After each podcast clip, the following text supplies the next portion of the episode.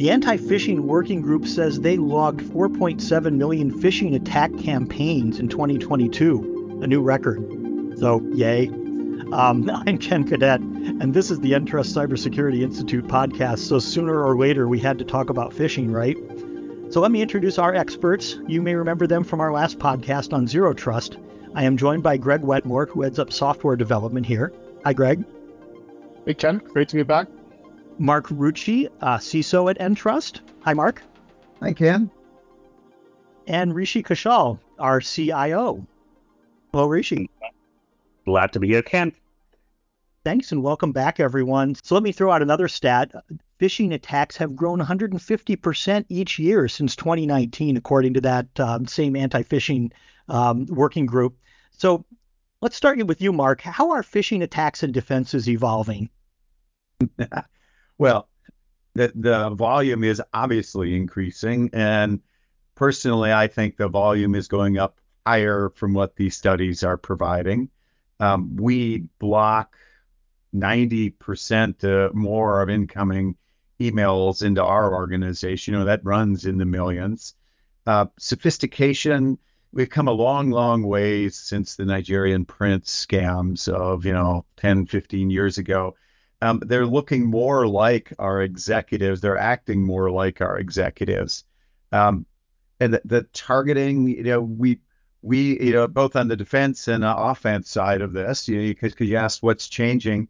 Well, for instance, I do look at, you know, the top attacked accounts that we have because I trying we're trying to figure out exactly what's behind that. Um, because again, they are not only doing spear phishing, they're they're attacking different areas within finance, within HR, um, and individuals particularly that have public profiles. So all in all, it, it, the sophistication is going up. The need for better and more defenses are going up. Um, it's a cat and mouse game. Yeah, it's not just email and it's not just about money, right?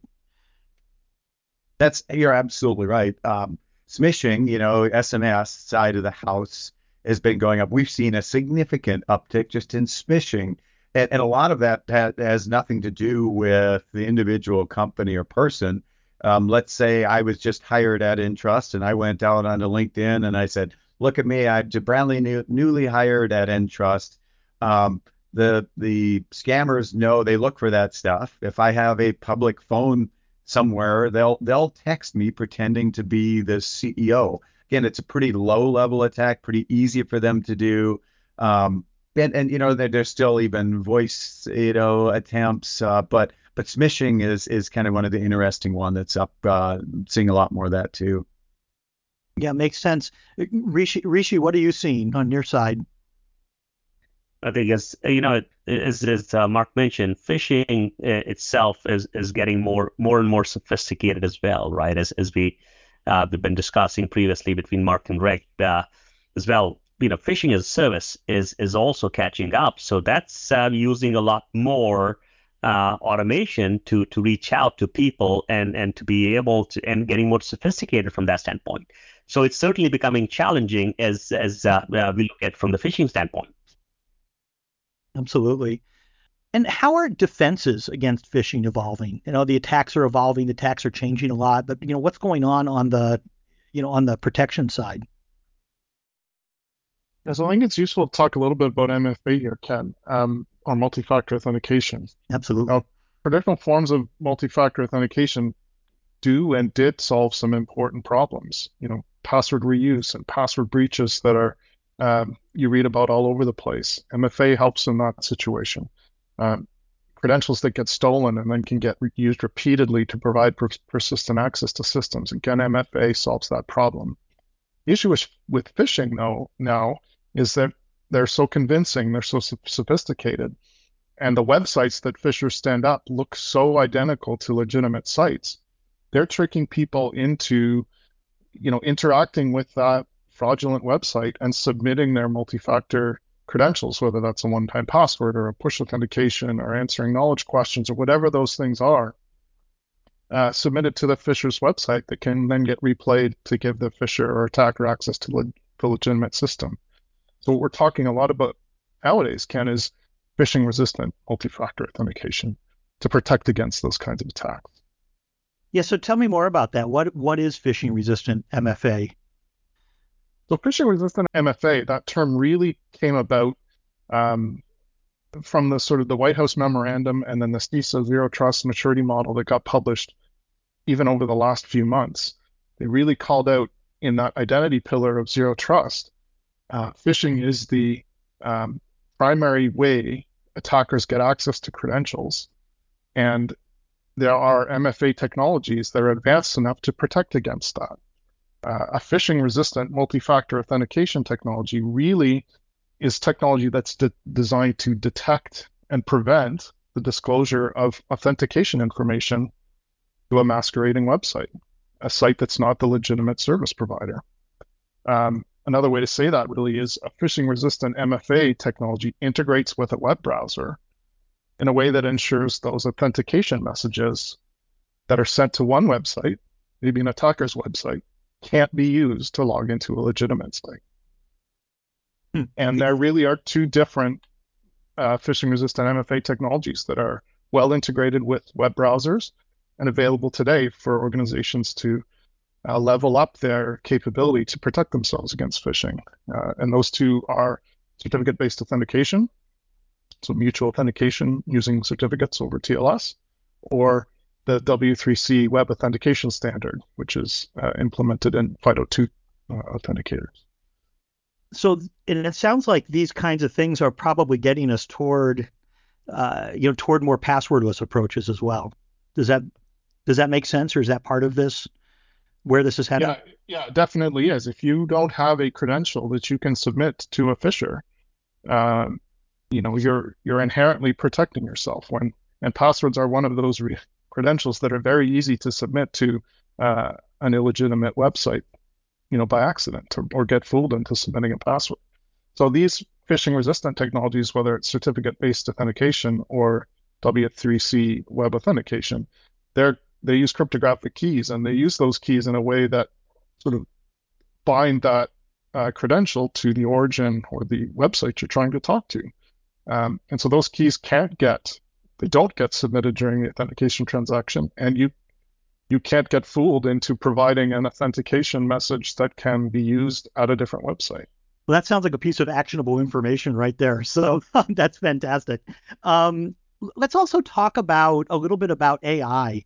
Um, because I don't think we can have any of these conversations without talking about AI these days.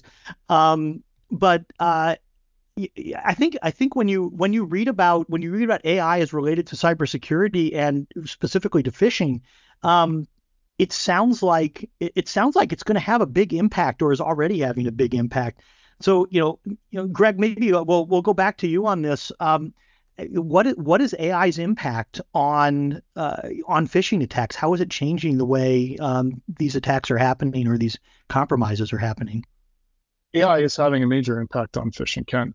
Um, the the first thing really is is generative AI's capability to output convincing content, convincing text that's in, indistinguishable from human written um, information. Um, Mark referenced sort of the days gone by of, you know, broken grammar, misspellings, you know, awkward phraseology. Generative AI doesn't do that. I was reading an article where uh, someone submitted a, a paper to a law school class written by generative AI, and the paper got an A or some incredible mark, right? If if generative AI can produce sophisticated enough content to get, uh, you know, a great mark in a graduate level university course, that really does say something about its capability. The other thing generative AI is really good at is synthesizing detailed, specific information about a particular person or about a particular situation. So when you're reading that phishing message, it's very maybe it's very tailored to who you are, what job you do, what situation you're in, um, and it's that contextual contextual clues that make you think that this is a legitimate message.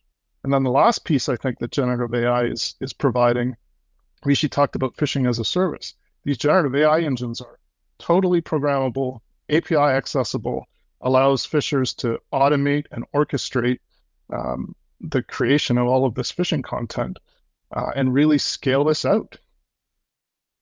Yeah. So, so there's a I was going to say there's there's our, our I was going to say our, our family members who probably turn to us, and especially you guys, uh, for advice are going to have a lot of trouble with this. I'm guessing. I, I, I want to jump right in. I agree. It, what what Greg said scares me uh, for obvious reasons uh, as a CISO side of it. Um, you know, I think ultimately what this is going to impact not only on some of you know things like phishing resistance MFA, but I think it's going to end up with a reassessment of security awareness training. Most companies have security awareness training. We should be doing that with our families, um, as well as social engineering controls, as well as any mitigating controls where the previous ones weren't up to par. Um, there's obviously going to be some positive aspects for me as a CISO. You know, we'll probably be using cognitive AI in some respect to defend, to monitor, um, when these attacks are happening, but it is it is definitely a two-edged sword. And, and to add on to this here, right? I know that this so AI, right, in on, in one hand, as, as we've seen, is is certainly going to make the problem worse, but on the other hand, uh, right, as as uh, as uh, can be leveraged by the the different products, right? As, as we look at our products, the solutions they need to evolve to be able to leverage AI such that they can analyze the user behaviors, right? Where are they logging in from, uh, right? And where are, uh, you know, what's the login behavior? What kind of access method are they using so that they can accordingly limit the access uh, automatically? So, so again, AI in that respect is going to make some of this much better. Uh, and this is like the cat and mouse game, right? The, you know, the the phishing is going to get get better, but then you have solutions that that are going to get better at the same time as well. One thing that scared me a lot as I was thinking as I was thinking about this and looking looking into it is just the idea of the AI itself becoming an attack surface and you know, the idea of poisoning the AI, uh, you know, in order to you know whether it's you know compromising defenses, improving phishing, or um, you know gathering more information from people. Can you talk about that a little bit? one of one of the things I've done a bit of reading on recently is this, um, you know, the sort of the generative AI providers are trying to filter out, um, you know, malicious content, whether it's you know figuring out if a request is asking the AI to do something malicious or the output from the AI is somehow malicious. And there's been a lot of analysis on how difficult that is to do. Um, and you know some papers that talk about this could end up being impossible really to do. But attackers can sort of structure multiple questions and queries to get pieces of information back that then they can put together into this, you know, malicious output. So I think one of the things that's quite scary is this thought that you know maybe we could um, filter or control the output of these generative AI engines to protect ourselves from things like uh, phishing content or uh, you know creating a malicious code that does bad things that again really difficult to do that in practice. Definitely something we're going to have to keep an eye on.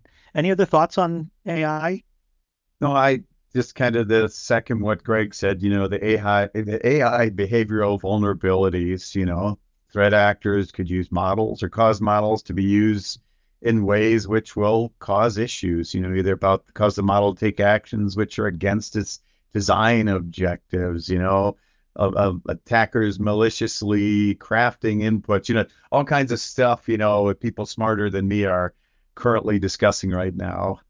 Yeah, and I I sort of get the sense too that there's there's more of a temptation than even with a search engine, for example. There's more of a tempt- temptation to talk about what you're working on, which then becomes information about your business, for example, or your or yourself that gets into the AI engine and then becomes something that can come back to you, you know, if the AI itself is compromised.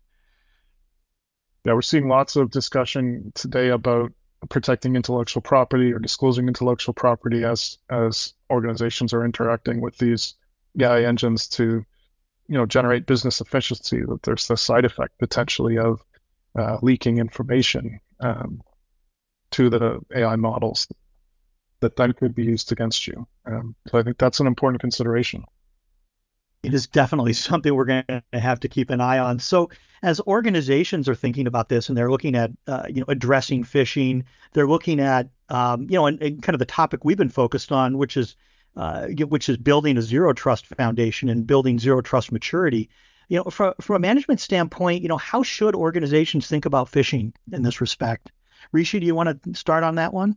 This is a, a bigger problem uh, from management standpoint, right? This is where zero trust comes in. Uh, uh, you know, zero trust by design is to, to help with this kind of situation where, right, the idea is the attacker is already inside. So you need constant verification. You've got to have segmentation so that the, the attacker cannot, you know, jump across different different areas. Uh, again, it, it, it involves multiple technologies and area of operation uh, that includes identities, devices, right, workloads, uh, encryption, certificate uh, you know, based authentication, passwordless access. So all of these different things is is uh, you know part of, of uh, this framework that you have. And then now, not to mention the you know the human element is is still critical around around this piece. They they need to be aware, they need to be trained, and and that that certainly is is a uh, important piece of of uh, making sure that all of this is is uh, successful. And I would add on, I think the nice thing about using like something like the CISA model, conceptual framework, it has a maturity model on it. And you know, since we were talking MFA earlier, you you can work with leadership, with your boards to talk about where they want to take it. You can discreetly show them the different maturity models and things like you know, phishing resistant MFA is explicitly listed on that maturity model because if, if and if you don't talk about it from a maturity perspective, you really don't have an idea of how effective your model could be. Yeah, we did talk about last time about how you know senior leaders and boards are going to be looking at this, um, and the idea of you know sort of what the roadmap looks like. Um, how, how, does the fight in, how does the fight against phishing you know fit into this? Is there a um, are we starting to get a clearer picture of sort of the formula of showing the business impact of let's say a zero trust strategy? Well, I think from a board perspective and a cognitive AI perspective, it is taking over a board's attention right now and going down that path is you know you, people because and they're interested both about how you're going to use it to keep competitive but then on the defensive side how are you going to protect this company against it? And you know, zero trust is a just complete logical model to go down from there. And just the connection back to phishing for me is sort of exactly what mark talked about. Identity is one of the core pillars of zero trust. And when you look at that CISA maturity model phishing is called out there as the biggest threat for credential theft uh, today. And phishing resistant MFA, deploying security technology to directly counter that threat, is what's called for to raise the maturity level in the identity um, pillar of the zero trust framework. Are there any barriers or uh, you know difficulties, challenges in getting to that, you know, in, in reaching that point? Um, I'd say no solution comes out comes out of the box without either some level of friction or difficulty. I mean, it's just it's the nature of this business. And um, Rishi, I don't know if you want to talk about it, kind of just some of our experience, but like I say, I think it, it, it's incredible capability, but there there are you know you need to have a plan. Yeah, and and absolutely, as, as Mark mentioned, right? It, it's uh, it's it's again uh, uh, as we look at this here, this is the next step in the evolution as you look at MFAs, right? You've got MFAs, you've got multi-auth, then you look at enabling uh, additional level of authentication, as, as Greg mentioned, right? The the CBAs are passwordless, so there is certainly work involved. There are changes that have to happen, uh, you know, across the platforms.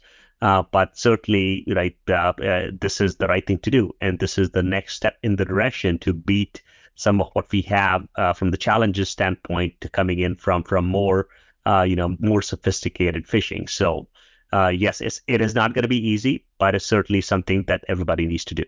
And definitely sounds like it's worth doing. Well, let's let's leave it th- let's leave it there. But I want to go around. Just any final thoughts um, on where the phishing battle is headed? Just looking maybe even further ahead over the next six months, year, two years. Mark, how about you? I I hate to say more of the same. It, it, again, it is getting it's getting hard. It's a harder slog to go through, and if you're not prepared, it's going to be much worse on you. The impact. I think a little bit about is, is how does this evolve from sort of the traditional email and clicking on links? Um, you see these kind of deep fake uh, content coming out of the generative AI engines, video and social media and audio, and it you know looks like the person you're expecting to, to be giving you some information. You know that's a, a pretty scary thought if you were sort of losing all of these signals that allow us to distinguish a fraudulent phishing content from from real. Um, and I think again that's one of the things that phishing resistant MFA really doesn't assume anything about you being able to detect a phishing phishing content. If you click that malicious link and if you end up on a fraudulent website who's who it's trying to get you to authenticate, um, whatever you send to that website can't be used to authenticate you to the, the legitimate site. So I think that's a really important concept. Doesn't matter how good the content gets, phishing resistant MFA offers you a solution. And I, I would second what what uh, Greg just mentioned. Right, it's it's going to get more and more sophisticated, and and uh, you know, kind of relying on on just uh, you know uh, people's habit is not going to be it. So we need solutions that can help automate this and and uh, make it more easier. So there is there is uh, little of, of human intervention more automation, which can can help uh, uh, you know make some of this more safer. So, so I completely agree with what you know Greg mentioned. Right, it's it's, it's going to become harder to to figure out if it's real or if it's fake. And we'll leave it at that. And I'm guessing this is a conversation we'll come back to over time.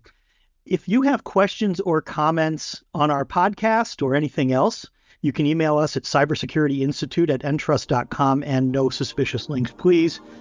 If you like this podcast, share it with your friends and rate and review us on your favorite podcast app. Thanks for listening.